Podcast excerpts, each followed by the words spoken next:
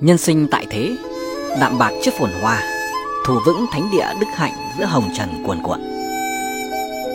Thưa quý vị và các bạn, trong giới tử thư Gia Cát Lượng, ông đã từng viết Phi đạm bạc vô dĩ minh trí, phi ninh tĩnh vô dĩ trí viễn. Nghĩa là không đạm bạc thì trí chẳng sáng soi, không tĩnh tâm tiến xa chẳng nổi. Nếu không xem nhẹ giành lợi trước mắt thì sẽ không có hoài bão rõ ràng. Nếu không bình tĩnh và tập trung vào việc học thì sẽ không thể đạt được những mục tiêu cao cả. Sự đạm bạc và linh tĩnh bây giờ chính là để chí hướng vươn cao, vươn xa trong tương lai. Học cách làm rõ những hoài bão của mình, lặng lẽ luyện tập và tích lũy sức mạnh. Khi thời cơ đến, người ta mới có thể làm được những điều vĩ đại với nghị lực phi thường. Nhân sinh tại thế, giữa hồng trần cuồn cuộn, trong thế giới phức tạp, chúng ta nên duy trì tâm trạng tĩnh lặng để hoàn thiện bản thân, thông qua việc tu dưỡng và rèn luyện đức hạnh.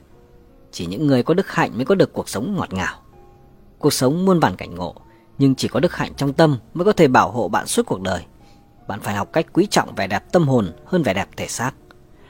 Vẻ đẹp bề ngoài giống những loại trái cây giữa mùa hè, dễ bị hư hỏng, dập nát, khó bảo quản. Chỉ khi dung hợp được giữa vẻ đẹp tâm hồn cùng thể xác, thì vẻ đẹp tâm linh chân chính mới được tỏa sáng rực rỡ, thực sự đúng nghĩa. Trong thế gian mê màng, hỗn loạn này, chỉ có đức hạnh mới có thể chữa khỏi những căn bệnh tâm linh trầm khả. Bất luận là đang ở trong hoàn cảnh nào, bạn cũng nên tu dưỡng thật tốt đức hạnh của mình và để ánh sáng của đức hạnh chiếu rọi khắp nơi trong tâm hồn bạn.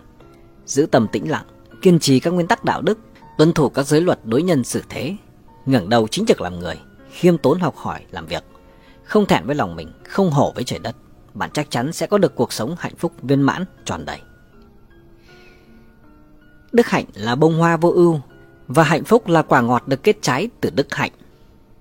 Triết gia người Pháp Rousseau từng nói, đức hạnh như hương trầm khi được nén và đốt lên sẽ thơm nồng, quyến rũ.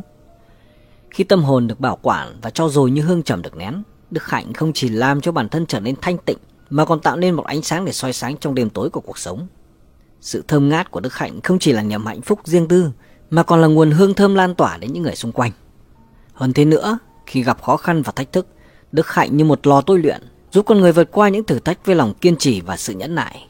Đức hạnh là điểm đặc biệt tạo nên vẻ đẹp độc đáo trong cuộc sống, khiến cho con người ta có khả năng chịu đựng và trở nên mạnh mẽ hơn. Để cho tâm hồn luôn bình lặng, cách duy nhất là chứa đựng nó bằng chiếc bình đức hạnh. Đức hạnh là chén trà thơm, là chén rượu ngon ủ lâu năm, càng uống càng nồng và là bông hoa thơm khỏe sắc thắm. Đức hạnh có thể giải thoát tâm trí khỏi đau khổ, khiến con người diệt trừ phiền não và trở nên lạc quan hơn. Khi tâm trí được chiếu rọi bởi ánh sáng đức hạnh, thì những rắc rối, tranh chấp, thị phi, vân vân sẽ mất đi chỗ sinh tồn, những tham muốn sẽ trở nên khô héo và bị thiêu rụi. Hạnh phúc là kết quả của đức hạnh, có đức hạnh thì sẽ có hạnh phúc. Đức hạnh là tiên dược chữa lành tâm hồn, làm cho con người có một trái tim bình thường và yêu thương. Khi ta có đức hạnh, ta sẽ không tranh đua với những người khác để đạt được danh vọng hay lợi ích cá nhân vô nghĩa, cũng không bao giờ tạo ra xung đột vô cớ. Ta sẽ không bị phiền muộn vì những được mất ở đời. Đức hạnh mang lại cho con người niềm hạnh phúc cao quý và chân thực nhất, giống như việc mài dao trên đá mài. Với viên thạch tượng đức hạnh, những tấm liếp tình yêu thương của chúng ta sẽ trở nên sâu sắc hơn. Trong một xã hội hiện đại để cao tính thực dụng và vị lợi, chúng ta nên dành chỗ để vun trồng cho đức hạnh. Đó sẽ là miền tịnh thổ, nơi đức hạnh giúp chúng ta diệt bỏ những loại cỏ dại tâm hồn. Con người đến và đi khỏi thế gian chẳng hơn gì ngoài tấm thân trần trụi. Vì thế, sống ở đời, không thể để cuộc sống vật chất trở nên phong phú, mà tâm hồn lại trở nên nghèo nàn, héo úa. Lão Tử nói, thượng thiện nhược thủy, cái thiện cao nhất giống như nước. Kinh dịch lại giảng, hậu đức tài vật, đức dày có thể nâng đỡ vạn vật. Nếu cuộc sống giống như nước, nó có thể tự do qua lại, lặng lẽ chảy giữa thiên địa bao la, có thể lên đến cổng trời, có thể xuống tận cửa âm phủ, không sợ cô đơn, không sợ mê hoặc bởi cám dỗ, linh hoạt như nước có thể uốn cong và có duỗi, có thể tiến có thể lùi, có thể lên có thể xuống, có thể một mình tồn tại trong thiên hạ, có gì khó khăn đâu. Trên đời có vô số muộn phiền, có những thứ càng muốn quên nhưng lại càng nhớ thêm. Những phiền muộn cũng giống như cặn nước trong chai, càng lắc càng khuấy mạnh thì nó càng trở nên bộn bề, đục ngầu. Nhưng nếu bạn sẵn sàng để chúng lắng xuống một cách êm dịu từ từ và tiếp nhận chúng bằng một tâm hồn rộng mở, điều này sẽ giúp bạn có được một trạng thái tâm an tĩnh và trở nên trong sáng hơn bao giờ hết. Nước có công đức nuôi dưỡng vạn vật mà không tranh giành với vật nào, không bao giờ chiếm vị trí cao hay nắm giữ trọng điểm. Nước thà sống ở tận nơi đáy sâu thấp nhất, thậm chí là nơi ô uế mà bao dung vạn vật. Đó chính là lý do tại sao mà lão tử mô tả về nước. Ở chỗ mọi người đều ghét, cho nên gần với đạo. Không tranh, không có gì đáng để tranh là bản chất tốt đẹp mà lão tử minh họa cho cảnh giới tu luyện gần với đạo của nước. Cũng theo cuốn đạo đức kinh của mình, ông mô tả về nước có 7 cái thiện. Thứ nhất là, một người nếu hành động như nước, giỏi tự lực và khiêm nhường, giỏi khám phá tài năng của bản thân và quan trọng hơn, và quan trọng hơn là định vị được chính mình, được gọi là cư thiên địa, tìm vị trí an cư sinh sống phát triển thích hợp cho bản thân. Thứ hai là, nếu một người giỏi bao dung, chứa đựng trầm lắng và độ lượng, không kinh sợ, không bị tác động bởi ngoại cảnh, đạt cảnh giới không ham muốn nên tĩnh, tĩnh nên trong sáng, thì được gọi là tâm thiện uyên, tức là tâm thái ôn hòa và không sợ hãi. Thứ ba là, khi đối đãi với người khác, phải giống như nước tưới mát cho vạn vật. Với người mạnh cần phải tôn trọng, với người yếu thì cần phải giúp đỡ. Dù là kẻ mạnh hay yếu, khi giao tiếp với mọi người, trong tâm chúng ta nên luôn có thiện ý nhân từ. Như vậy thì mới có thể được mọi người quý mến tôn trọng.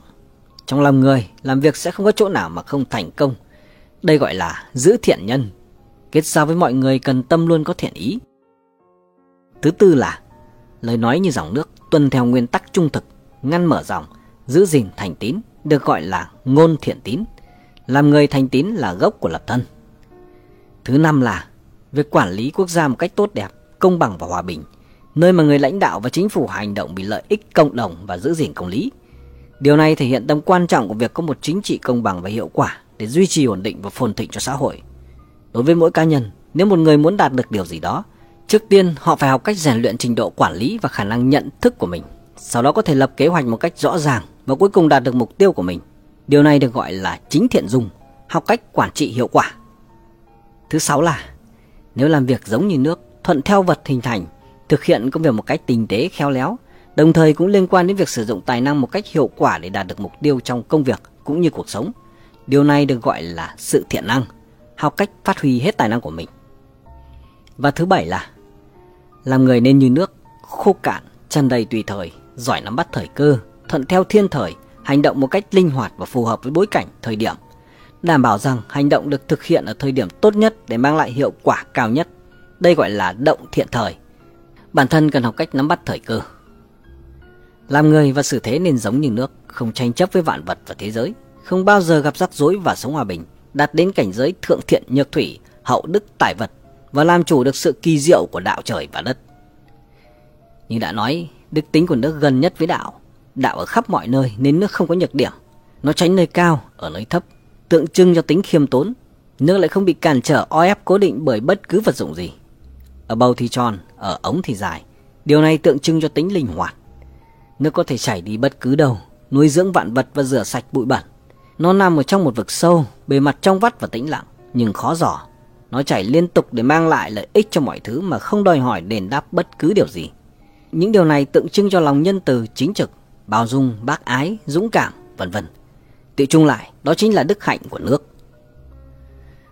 Có người từng ví von về nước rằng, nước nhẹ nhàng và đầy chất thơ, cho bạn biết cách ứng xử khi đối mặt với những thất bại, bất mãn, đồng thời cho bạn biết sự khôn ngoan tuyệt vời của cuộc sống. Trạng thái tâm tĩnh lặng giống như một tấm gương trong suốt và mịn màng, có thể phản ánh sự thật của thế giới. Trước mặt nước trong suốt mới biết được đâu là sạch, đâu là bẩn. Chỉ trước tâm trong sáng mới biết được đâu là thiện, đâu là ác. Khi nhìn lại những khuyết điểm của bản thân, bạn không cần phải phản kháng hay đấu tranh một cách tiêu cực, giống như những gợn nước tạo sóng. Đó chính là sự thiếu sáng suốt, thiếu nhận thức, sẽ khiến bạn lạc lõng đau đớn và mất phương hướng. Làm người hãy tự nguyện như nước, chấp nhận chủ động bao dung và thanh lọc bản thân.